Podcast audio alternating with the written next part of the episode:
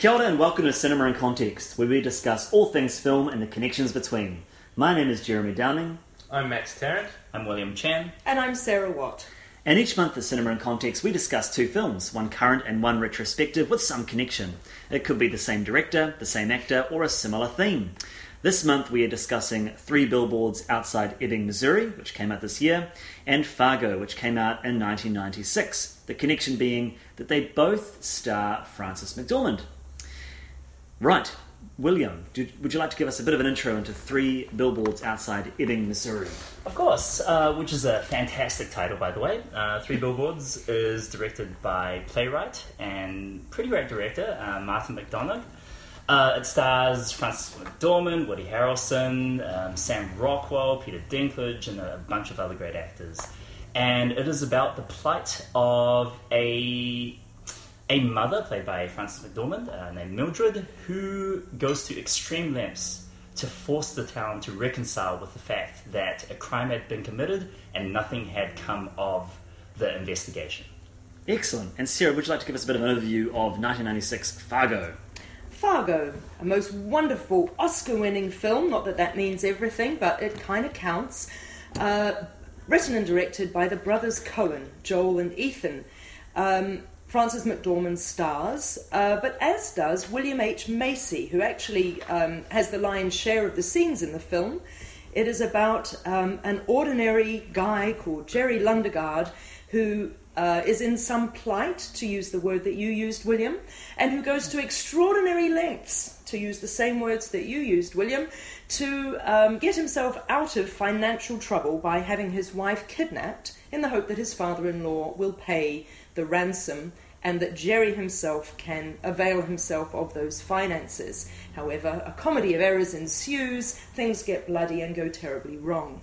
And you say um, William H. Macy, just to kind of jump straight into Fargo, he's sort of, I find that there's three leads in this piece because there is William H. Macy, Frances McDormand, but Steve Buscemi has a good third of the screen time. And even though Steve Buscemi had had roles up until that point, uh, I feel like this is the film that puts him front and centre and in terms of a leading man status. It's still mm. very much an ensemble piece, but he really just gets to shine. And if I understand correctly, the part was written for him. Mm. It's it's funny. I have the screenplay at home, and I, I um, had a quick read of some of the lines just to see if very much of it was improv or not. And you can imagine that if, if it's a an Ethan Coen, I believe it's Joel who directs and Ethan who writes, isn't it? Mm-hmm. And if it's an Ethan Coen script, then you don't really need to be improvising. And I read the lines, and I thought these sound as though they're written for Steve Buscemi. And um, so yes, that makes So absolute when, sense when to me. was Reservoir Dogs? 1992. 92. Mm. And Barton Fink was prior to that. Oh, was Barton Fink prior to Yes. that? Another Coen mm-hmm. Brothers film. Mm. So Steve Buscemi had had been up and coming, absolutely. And Reservoir Dogs, you know, notorious Because Mr. I think he Fink. plays kind of similar character. I do too, and he delivers his lines in the same way. Well, I think there's a lot about the film that has that. It borrows a little bit in terms of just bringing in the banal, um, but it deals with it in a very different way to the way Tarantino does. Um, and in, in some ways, it makes a more subtle balancing act between the banal, the everyday, and the gruesome, and the um, whatever else it is, the serious. And I think I'll, I'll talk more about that later because I think it's really interesting. Mm. Yeah? I think you're right about the banality. So I mean, let's let's let's go with where we're heading. Um, I thought about that watching Fargo and watching Steve Buscemi deliver his lines when he's in the, the car with his. ca- So Steve Buscemi basically is one of the um, the hired hands, the the kidnappers who then botches the job terribly. Uh, and he's in the car with the very taciturn, virtually silent Peter um, Stormare? uh, Peter Stormare, or Stormare. oh, Stormare, or whatever. That's right. And he's like, "You haven't said anything He- for he four like- hours." He looks like Ryan Gosling's dad, I reckon. he does look like a Ryan Gosling dad. That's Mi- a, Mixed with a little bit of Bruce Willis. that's Yeah. a that's a casting opportunity waiting to happen, isn't it? Yeah. And that Steve Buscemi is the verbose character who's all like, um, you know, why, why aren't you saying anything? You haven't said a word in four hours. Would, would it hurt, would it kill you to say something? Uh, and and it's very similar to the Mr. Pink Yeah. um, kind of delivery and uh, the neuroticism and all that sort of thing. So yeah, All right, so maybe it was a long, yeah, like we said, it's a sort of a series of films, and definitely Reservoir Dogs is the other film that I think of when I think of Steve Buscemi. Mm. But there's something about this character where, yeah, I guess up front and center is is, is where I was sort of heading because Mm. it does feel like there are there is three leads in this film. Yeah. Three, Yes. there's definitely Totally. three story threads going through the whole Yep. whole piece. So the interesting thing is, we've picked Frances McDormand as our common denominator here. Uh, there are other common denominators, dear listeners, which we will um, uh, apprise you of shortly. But obviously, she's the notable one. And yet, in Fargo, it's William H Macy's film for the first 33 minutes. Mm. We don't meet. Um, good lord, I've just Marge. forgotten her name. Marge Gunderson, Gunderson. so who married who married Norm's son of a Gunderson. Um, we don't meet um, the wonderful policewoman Marge Gunderson until 33 minutes in, and she doesn't meet Jerry Lundegaard until an hour into the film. So it's interesting that she she won Best Actress for Fargo, and she does seem like a star of the film, doesn't she? And of course, she is a star of the film. But it's interesting that actually. It's William H Macy's. Uh, he's the he's, he's the protagonist. Well, I don't know. I, I don't know. I feel like she is the protagonist, um, and that it's very it's it's just a very ballsy on the Coen Brothers' part to tell a story and not introduce their protagonist until she's part of the story. Like, Right. I think another another writer might Yeah. have felt like they needed to introduce the Marge character earlier, but it would have felt like why is she in this film now? Nice. Um, good she point. doesn't come into the story until she needs to, and she is the person that we're left with. I mean, That's true. the William H Macy storyline uh, conclusion is very much like an afterthought. The way that they include that scene at the end, she is who we are left with, her and her husband. Very good point. So it's, almost like a relay. That you know, almost like it's his film, and then he passes the baton, and Mm. she takes it on. And Mm. right, it ends Mm. with it ends with her. Mm. So yeah. But what point. about the comparison between her in uh, Three Billboards outside Ebbing, Missouri? She's confronting the sheriff of the town, Mhm. and then now in Fargo, she's um, the police, part of the police force. That's Yeah. right. Kind of an interesting comparison. uh, Yes, it is. Opposite ends of the spectrum in some ways. So the But she's very extremely effective in her role compared to in Three Billboards outside of Ebbing, Missouri. We're not so sure about that. And, and, and I mean, in, in both cases, the characters are. I I mean, they're you know they're in stark contrast with each other, but Mm. on the other hand, they are of the same piece. Yes. Yeah. both uh, Marge or Mar- Margie and Mildred are, are these forces of nature. Um, Mm. Marge in a much more subtle way compared to Mildred, Mm. but in a way they they kind of uh, they make the world revolve around them. Mm. Um, and they're both seeking justice. yes, yes. So That's even though one is on case. the other side of the law, Yeah. they're both absolutely seeking justice and trying to solve a crime. Mhm. And I Period. think your point about the, the way they make the world revolve around them is good in terms of going back to who's the main character and how she stands up as the main character. It's just because of the way it's her tone and her style that she just demands things come to her and, and she's so confident and so almost blasé. She's got this beautiful. Do you mean local, the character or you Yeah. mean the actress? The character. The character. Mm. Um, as this character Marge, she's wonderfully chirpy. Um, and just goes about, about her extremely serious bu- Yeah. uh, police business um, without I love that. I love the lack of cynicism in her character. You know, Mm. she is chirpy, she's positive, she's a family woman, she's a part of her community, but she's not stupid. She knows what's going on, Yeah. and she doesn't let the horrors of her job affect her life view. Or her And- seven month pregnancy. Yeah, And a bit of, and a bit of, and manners go a long way Oh, for her, yes. I think. So, and it's amazing. You know, the key moment in, in a lot of ways, and the, the turning point of this film is when William H Macy breaks the veneer of politeness with her. And Mm. kind of says, um, he, he just He snaps, just doesn't snaps, he? Yeah. he snaps a little bit, and she just is not okay with it. Yeah. You have no cause to be snippy with me. I'm just doing my job. Mm. Yeah, that's Yeah. right. It's beautiful. I love my one of my favorite scenes in cinema is when she goes and meets meets her old school friend. Um, what's his name? Mike. Like, Mike. Oh, Chan or No, no, it's like um, oh yeah, like Yamamoto or something. yeah, Yes. I can't remember, but Yes. um, and just that, just that wonderful, wonderful scene where he's he awkwardly sits next to her. Yes. and then um, She's like, no, I'd like it if you sit over Yeah. there yeah, and she's like, no, it's just so I can see you better, so without turning turn my neck. yes, Um, that's again right. completely unflappable. Absolutely. and just the wonderful- and resolute. Yeah. And and then of course him bursting into tears and I'm so lonely. Um, but I just love how um, I love how that scene is used to both develop her character, but it also is just a, a lovely plot point, which is maybe that guy was lying as well. Like when she finds out that he this, this old friend of Yeah. hers He didn't yeah. marry this woman. Yeah. Mm-hmm. He's fully lying to her to take advantage of her. Maybe there's someone else who might have done that. It's just a mm-hmm. really great. Mm-hmm. Everything in this film is so tight. and Yeah. that is Yes. just wonderfully woven into the story. Yeah. And the first time you watch it, you, you kind of don't realize that that's actually integral to, to solve the case. Mm. Yeah. I didn't. I didn't either. No, neither. Yeah. It, it, it's always felt to me like a strange sort of little, not even a subplot, Mm-hmm. just like a little diversion Yeah. um, that kind of gives her character, that Mm-hmm. you know build, builds into her character and her curiosity about this guy who she hasn't seen.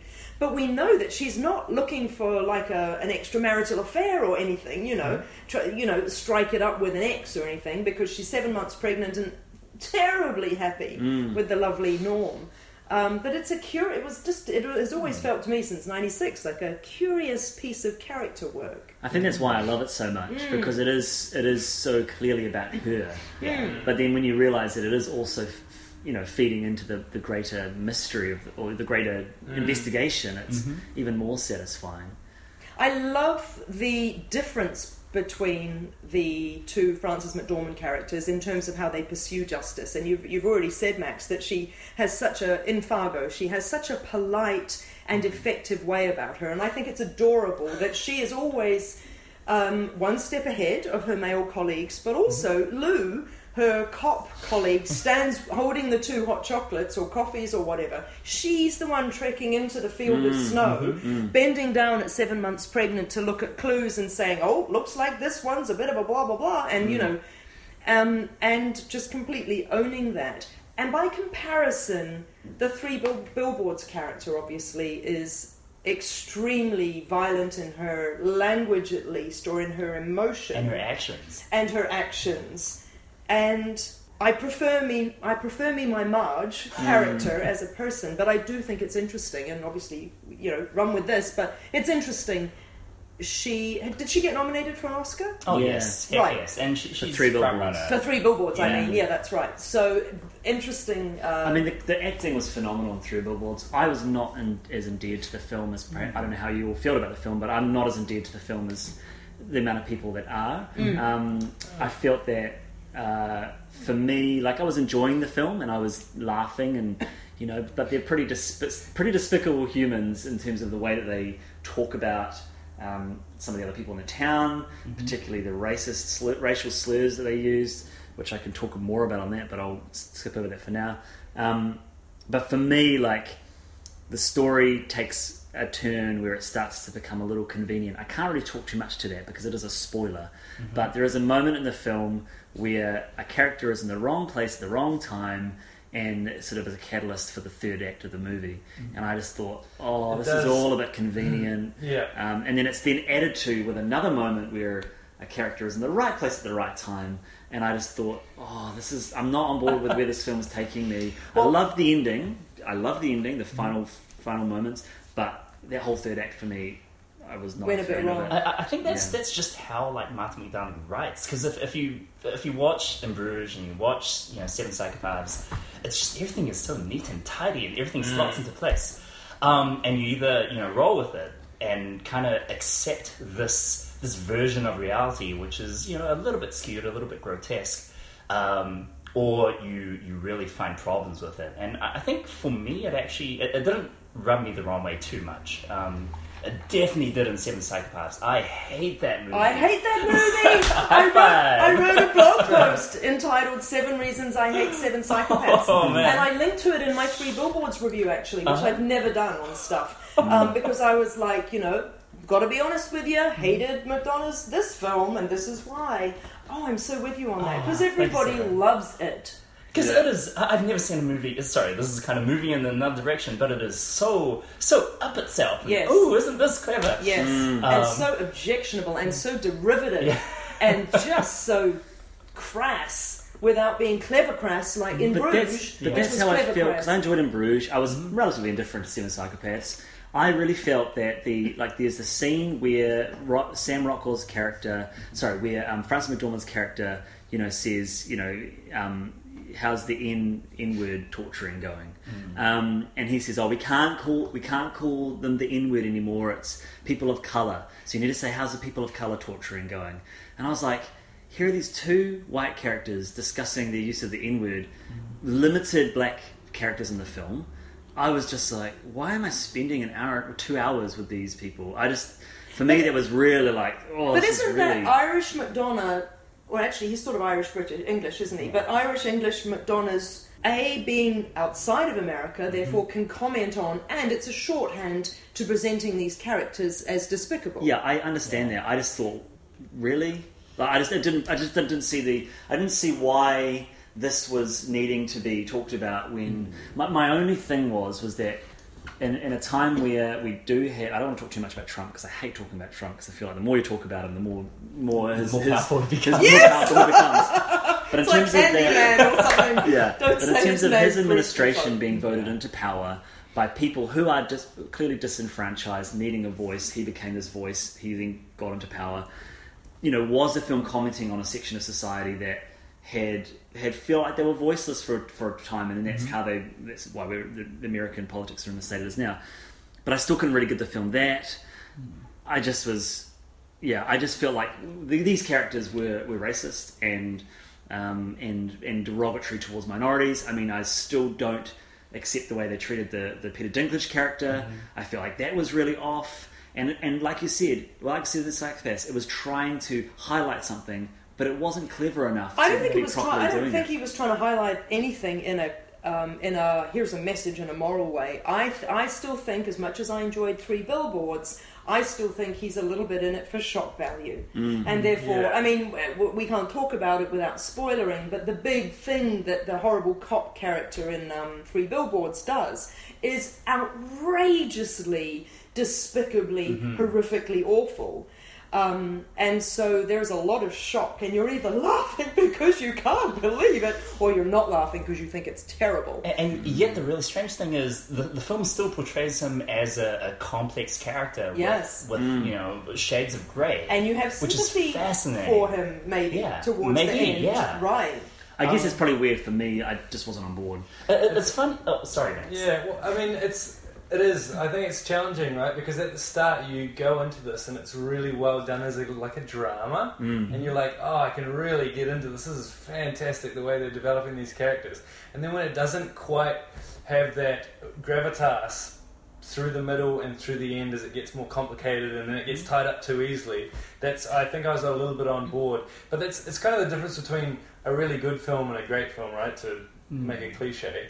I feel like this film was really good. Yeah, It's really good, but it's not like a great film. it doesn't doesn't I grab agree. that greatness because it never actually it, it went off from that quite early on. Yeah, I think it's it's trying fair to do point. too much with the plot. Right, I, I agree. It could have been if it was simpler and really just wanted to delve into these characters, then it could have been great. But Plus, uh, it was, but not as popular. So it was really ugly as well. Oh my gosh, Ugly what a ugly film! Uh, Three billboards. in terms of behaviour. No, no, in terms of just how it looks. Oh, Uh, yes. There's a scene with a deer. I, I could not believe what I was seeing. Um, Yeah, it's not well shot. Or at least I, I Well, that, that, that scene with the deer was superimposed, wasn't it? It was so clearly.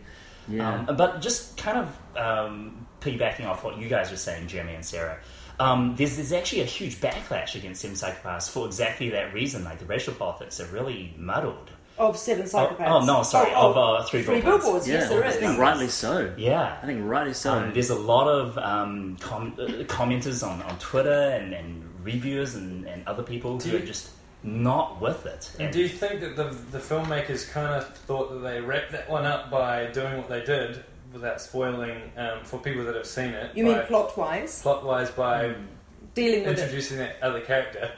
Nudge, nudge, wink, wink. Sorry, guys. yeah, they introduced. I want to say it's not really a huge spoiler. They introduced Yeah. a black character. Yeah, in a um, position of power. In a position Yes. of power. Yeah. yeah. I think that initially when I saw that actor, because he's um, I forget his name now, but he's he's off the Wire and he's off Treme. He's a fantastic actor, and I've loved his two characters in those two TV series. I was like, oh, and then it's just He's just Perfunctory, there, just- yeah. Yeah. Do you know what's awful? In this scene, I don't think this counts as a spoiler. If you do, you can cut it later.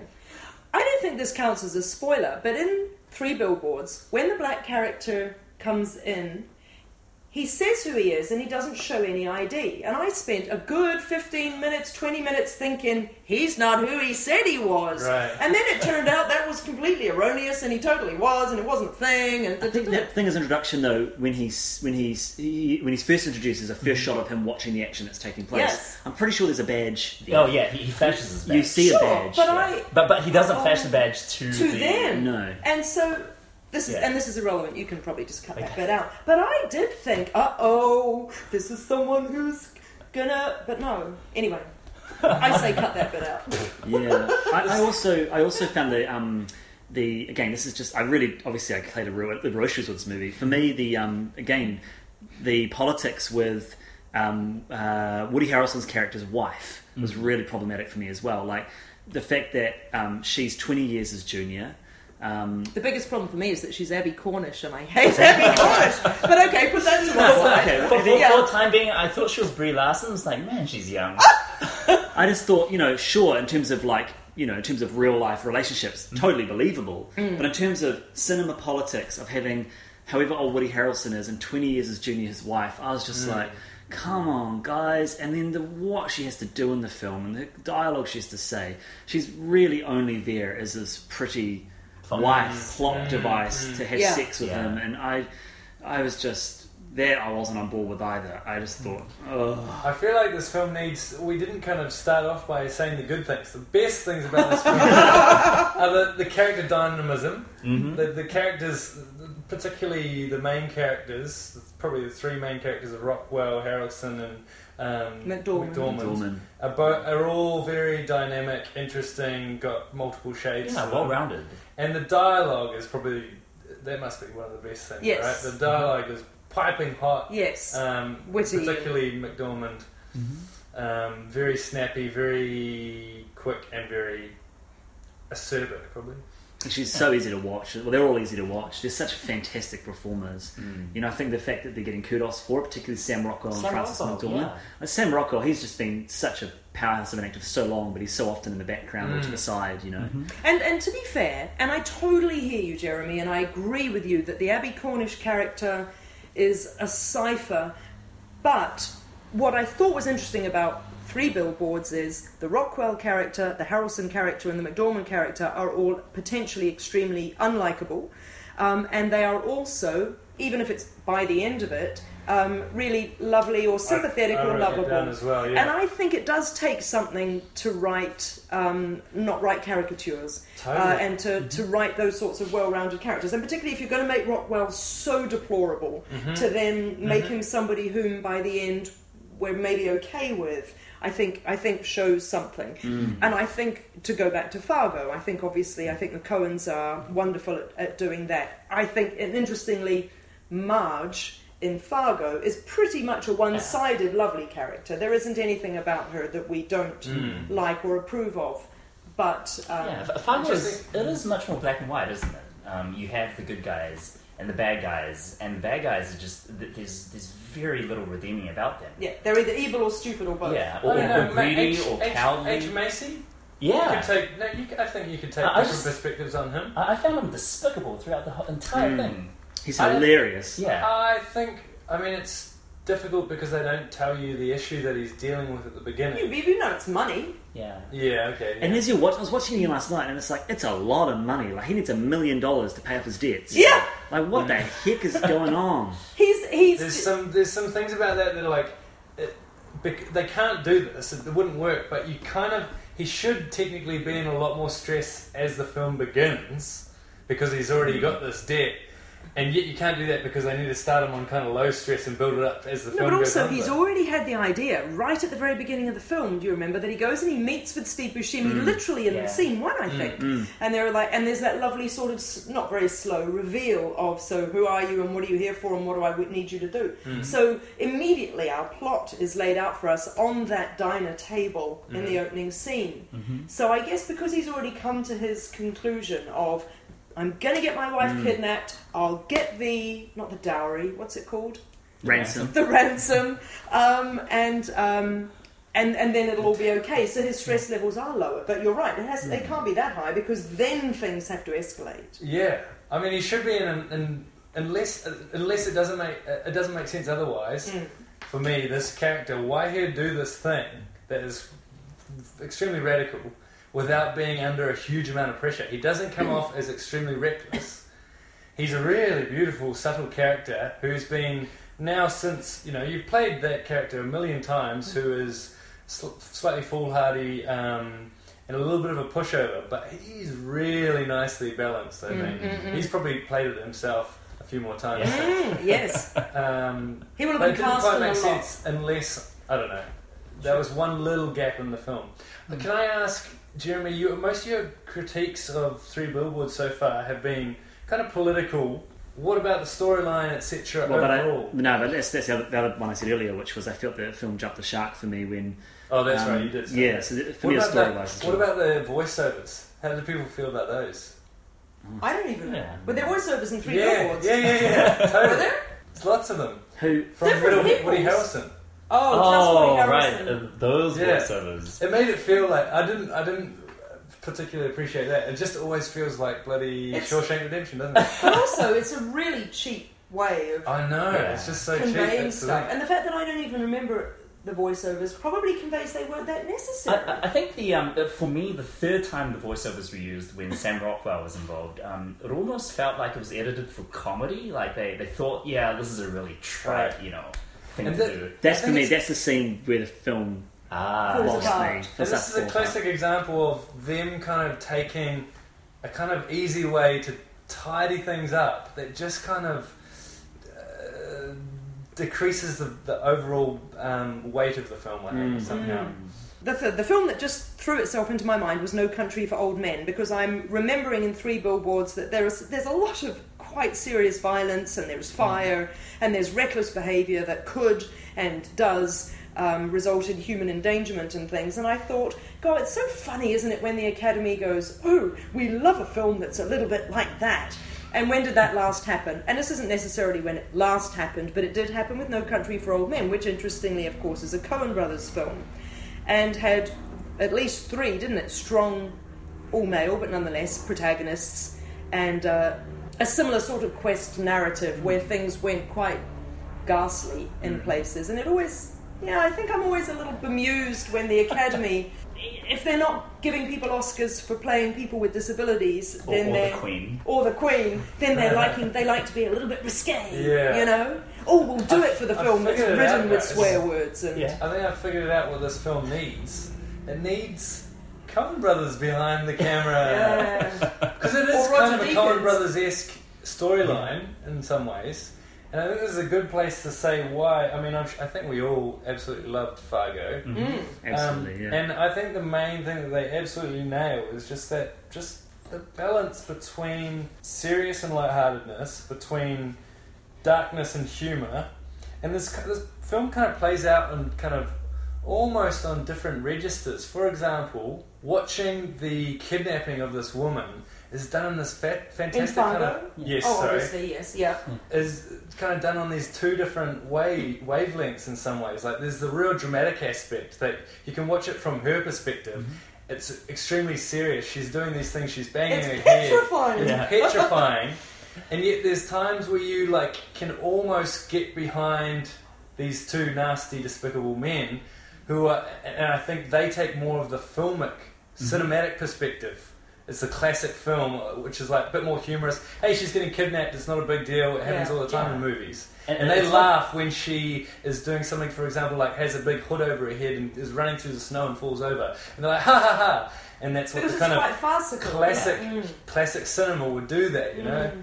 And yet, I love how that plays out in two Mm. different kind of ways. I've got more examples, but Yeah, for sure. The uh, the slapstick elements of Fargo, I think, really make those scenes work as well. Um, Mm. Since you you are laughing, but it's dark. It's Mm. a, it's a pretty Yeah. dark comedy. Mm. the only one I felt just went a bit too far, but it, it was really when it went classic Coen Brothers was the last part where it gets to absurdity of pushing the foot of this um, man into a Wood wood chipper. chipper. wood chipper. Mm. That's like I was like, wow, they've really But, it, it right but it's the most iconic scene in the Yeah. whole thing, isn't it? And I Right. love the detail in that shot. It- with the little sock. With the horrible, yeah, the horrible sort of athletic white sock that just Yeah. you just think you can imagine Steve Buscemi's character wearing those socks when he's in bed with these prostitutes. he's that kind of low grade of Yeah. a character, and the fact that that's Peter Stormare.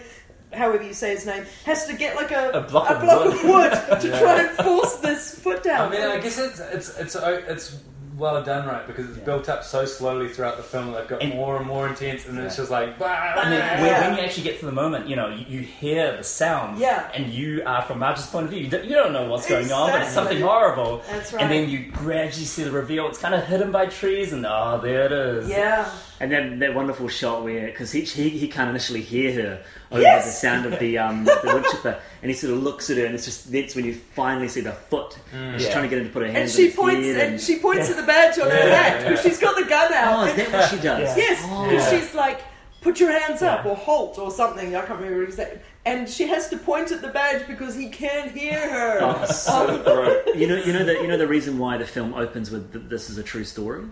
Do you know why the Coen brothers added that into the film? No. Because they recognised that the film escalated in such an absurd way that they thought no one's going to buy this story. Yeah. So if we tell them up front that it's true, people will be more receptive to the There, ridiculousness there of was the actually story. another example of how I think they balance the absurd with the serious because Mm. they say this is all true.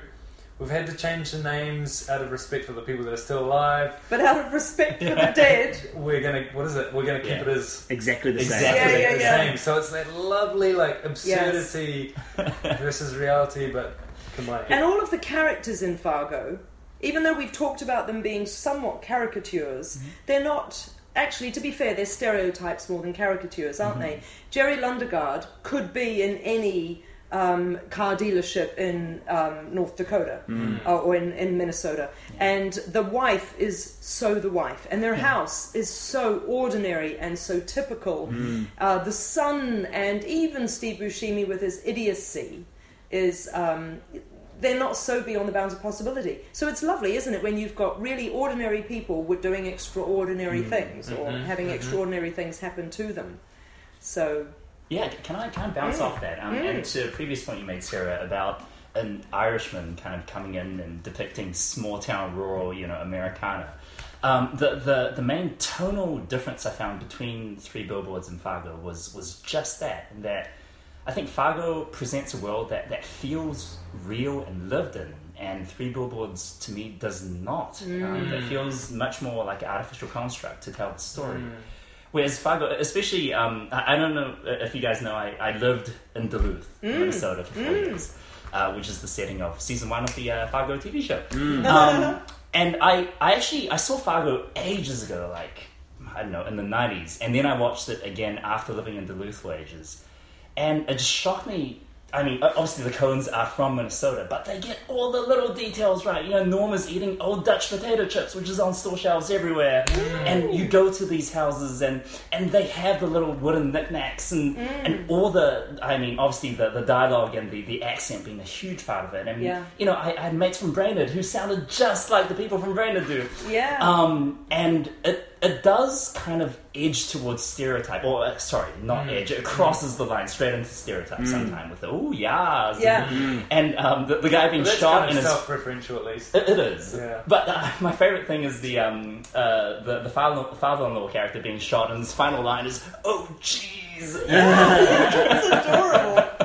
And So, it wasn't yes. there's also the um, in that scene where they're at the buffet and she's getting all of that horrible looking Oh, food. all that And she- Swedish meatballs. Like, Yeah. It's all fried because they're at It's like chicken. The, So- the thing that she skips over is like a um, sort of it's got a I can't remember the name I re- um, lu- Lu- Lutefisk. lutefisk Yeah. and it's like the, the, the some sort of dried It's fish. preserved gelif- It's g- gelatinized fish that the Scandinavians used to eat, like you know, on the ocean voyages. And for some reason, the people in Minnesota think think of it as like, oh, this is fancy. Do you suppose she's not eating it because she's pregnant? Because I, I, because I thought, gosh, not only are we spending a lot of time watching her spoon food into her plate, because the whole, fi- the whole film she's eating throughout the whole Yeah, film. yeah. I was going to say it's a lot about food. She's in her car eating a burger. Norm brings Eating her the pies. burger. He makes her the You gotta have your eggs. breakfast, you That's gotta have your right. breakfast, she's So hungry I'm watching all this Yeah. food in this buffet, and I thought, oh, it's really cute. It's either um, it's either an important detail or it's just a lovely character-driven detail that she goes, Homely. "Oh no, I won't have that, but I'll have two helpings of this," Oh. and then they're munch, munch, munch. And I love the bowl of jelly as well. Yes. She's, Yeah. she's prepped out her meal. Yes. Oh, it's just. And hers is way bigger than Norm's. which is so- eating for two. Yes, that's right. Yeah. It's adorable. But Jeremy, yeah, Lutefisk is disgusting. Oh, I, just the idea of it is it, is it dr- drenched in lime? And lime, yeah, so it tastes really chemical and uh, yeah, uh, So, by comparison, then, to follow on from what you're saying, William, Fargo, situated realistically hmm. by people who know the environment and have constructed it so, compared with Three Billboards, which has a foreigner, Irish descent, English living, whatever he is. You're quite right. Hmm. Coming over, interestingly, calling the film by the name of the place, hmm. just like Fargo is. But so how so how are we seeing it? Are we seeing it that these characters that he's written are also a little bit over the top? Uh, that there are there's I mean, is it kind? Is it kind? Is he Kind. looking at it in a mocking way and going, "I'm going to go over and take the piss out of Middle America"? No. I, I wouldn't say so. No? all. okay. hmm Uh, you do feel. I I feel like there there is quite a lot of empathy with, with every character in the movie. Mm-hmm. Um, as we said before, even the the normally despicable ones. Um, Even John Hawkes, Yes, the, the yes. horrible abusive husband, has some nice moments. There's a fantastic scene in the movie um, concerning their family unit, which Mm. is yeah, I found just fascinating and really cool. He's such a cool actor. Yeah. Such a Man, good when he actor. came into the film, I was just like, he played that one little tiny part. Yeah. And he just. There's something about John Hawkes that's just Mm-hmm. really, really fantastic. Yeah. And, and even, um, I mean, his his teenage girlfriend. Um, the, the the movie, you know, makes fun of her, but you still feel empathy with her, which is Mm. really cool. I think just talking about the, the, the names of the films, you mentioned the, how much you loved the title. I think it's a. Te- I do not like the title. No, I don't either. I think they should just call it Three Billboards because That's it's just everyone- ridiculously long. And Yeah. I, I think And who's going to remember? Well, I guess people do, Ebbing, comma, Missouri, but you know, I wonder how many people are like, oh, let's go see that film, Three Billboards Outside of. Oh, I um, called it two or three billboards outside Ebbing, Missouri. did I refer to it as four billboards on the? Funny. The, uh, the the Mandarin translation in Taiwan is, is just called. It, it's it's a hard translation, but it's it's two characters, and it translates to like coincidence. Oh, Yeah. Interesting. coincidence. Yeah, yeah. Well, that's very appropriate. or like my- accident, kind of Yes, but coincidence is different from like accident E E Y. So it's something that happens that's outside of the ordinary. or outside of your control. Yes. Oh, that I would take. Is this Yeah. for Fargo or for Uh, for three billboards outside. Three Billboards? Well, that It I, if the film had been called that, then I would have Yeah. been more open to that because that's my biggest issue with the story is that Yeah. there are two very strong coincidences in the third act. I'm like, ah. I, I bet you it's a playwright's. Is he more? Is it- Would we consider McDonagh more a playwright Yeah. than a film I- than a screenwriter? I think he's a stronger director than he is a scriptwriter. But I mean, but I mean, he's got a. But his history is in Yeah. theatre, right? I'm just wondering. It feels more like a play I, I mean, title. the whole maybe. thing, you know, if you close your eyes, it could be a radio play. Yeah. Um, That's true. Now, in, okay, so that comes on to the dialogue, perhaps. I do object to all of the swearing. And when I saw the trailer, and it was hilarious because I saw the trailer and they beeped out all of her words and they bothered in the trailer to the, the, the Oh. opening scene of the trailer is her driving along in the car very, very slowly and shouting out at the woman, uh, the newscaster, and it's all you think you can beep beep beep beep beep beep, and you can't even understand. But you certainly get a sense that this is going to be quite a sort of a, you know, um, a potty, not a potty humour, but a crass language kind of film. And I, maybe it's my age, maybe it's my extraordinarily strong conservatism. No, not really. But as somebody who swears quite a lot in my own life, I don't know. I just kind of feel like, really? I fully, I fully agree with you in concept. I don't have a huge issue with this film, but I do find that some films that that try and pepper their movies with um, swearing. We actually talked briefly before this podcast about the film Bright, the David Ayer film, which is just, from my perspective, terrible. But the, that film has just got so much swearing in it. And I'm like, who, who is your audience? Like, And you- is it necessary? It's not necessary. I mean, there are films where swearing is used to great effect, and Mm. it, it really, um, you know, makes your characters. I, I just think, okay, I tell I tell my students that swearing is shorthand. You know, Yes. it's lazy. It's lazy speaking because you can't be bothered articulating how you really feel. Um, and I think that if you use it in the right way to effect, swearing can be really thrilling. But yeah, if it's just peppered through, it's just kind of like oh. And I wonder how much of it was written for her. And McDormand can pull off that if she can. She can pull off anything. But I wonder how much of it was a conscious decision to write her as as hard a character as he possibly could. Hard, but a mother grieving her daughter who's actually got softness mm. within her. And that again is part of the crafting of the character. And it's clever and it's well done. But really, Yeah, I, I agree with you guys on that. Um, especially when you have stuff like um, the the TV series BoJack Horseman on Netflix, where uh, they they famously have one F word per season, and it's used to demonstrate like a, a relationship breaking down. Like it, it's of, of, often the emotional apex of a season, um, compared to you know um, a lot of movies, especially ones aping Tarantino, where people is like F F F F. Uh, David Ayer films, for one. Yeah. where it, it just you know it loses the power that you know words have. Mm. Yeah, Absolutely. And just briefly, the TV series, you mentioned the TV series, I think that's um, a very, it's an anomaly in that it's like when I first heard about the Fargo TV series, I was like, what? Uh, how are they going to do this? And that has had three seasons now, and I believe that they're in talks about a fourth one. And that's that's been just as enjoyable as as the film. Like it's it's taken the, the aspects of the film, done new stuff with it, uh, feeling both like a homage and its own sort of beast. yeah, Who would have thought that Fargo would have got a TV series? I never would have thought. that's so good. And just the the anthology aspect of how they tie everything together and kind of incorporate the movie into this grander scheme of, of crime in the Upper Midwest is so good. I still hope that Three Billboards doesn't spawn a uh, TV series, though. No, I agree. I also hope that it doesn't win a Best Picture, but it qu- quite likely could. Yeah, or McDormand at least deserves like best actress. I think What so. do, you, what do you think else should get it?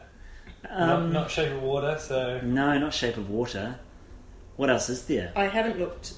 I'm not usually very good at going back to old uh, to films that I've seen before, Mm-hmm. even real classics. So it's that's been a quite nice aspect of this of the podcast is that I'm like, and then I always enjoy it. Like going back to Blade Runner, going back to this has been so fantastic. Well, it's like I didn't really want to watch Fargo again last night because even though I love it, I've seen it so many times, and I was just feeling tired. But my flatmate was uh, him and I. We got some takeaways, and, and I said, "Oh, I'm, I'm doing this film. Have you seen it?" He said, "Nah." So we put on Fargo, and watching it with someone who hadn't oh, seen it yeah, was that's so great. enjoyable. Say. And he was just like, at the end of it, he was like, "That was a, such a good film." Yeah, and he's that's like, great. That was how long was that? An hour and a half? Yeah, he said, man. That's got more depth and weight to it than most two and a half hour films. Yeah. And I'm like, the brevity of Fargo Yeah, is is just another fantastic thing. and they're still putting in little chunks where you're like there's a dialogue that doesn't really seem to have much relevance, and it still fits in. You know. Yeah. But I should have said like that. It's quite perfect in a lot of ways. Like it's got everything. It's got cinematography. It's got fantastic score. It's got Yeah, acting. music. It's got dialogue. It's got Fargo. depth. Yeah. Yeah, The um the, the opening It's got scene humour, with it's the, got the fun. whiteout and the bird kind of floating in and Mm. out of focus, and, and then all the the fence post coming by. Holy moly, Roger Deakins is a genius. And I he's love- he's potentially he hasn't won an Academy Award yet, has he? Yeah, But he's no. is he nominated this year for um, Blade Runner? Blade Runner, yeah. Hasn't he been nominated a million This times? is like his tenth or eleventh Must time. be I think. gotta. I think it's 18th. What? I think Whoa. so. Because he films everything. Yeah. Thank you for listening to another episode of Cinema in Context. If you enjoyed our podcast, then please share it with your film loving friends. You can listen to Cinema in Context through SoundCloud or through Apple Podcasts. You can also follow us on Facebook or subscribe to us on Twitter or YouTube, which are great places to let us know what you think of this episode or give us suggestions for future films to discuss and compare. Look out for our next episode in a month's time, and until then, ka kite anō.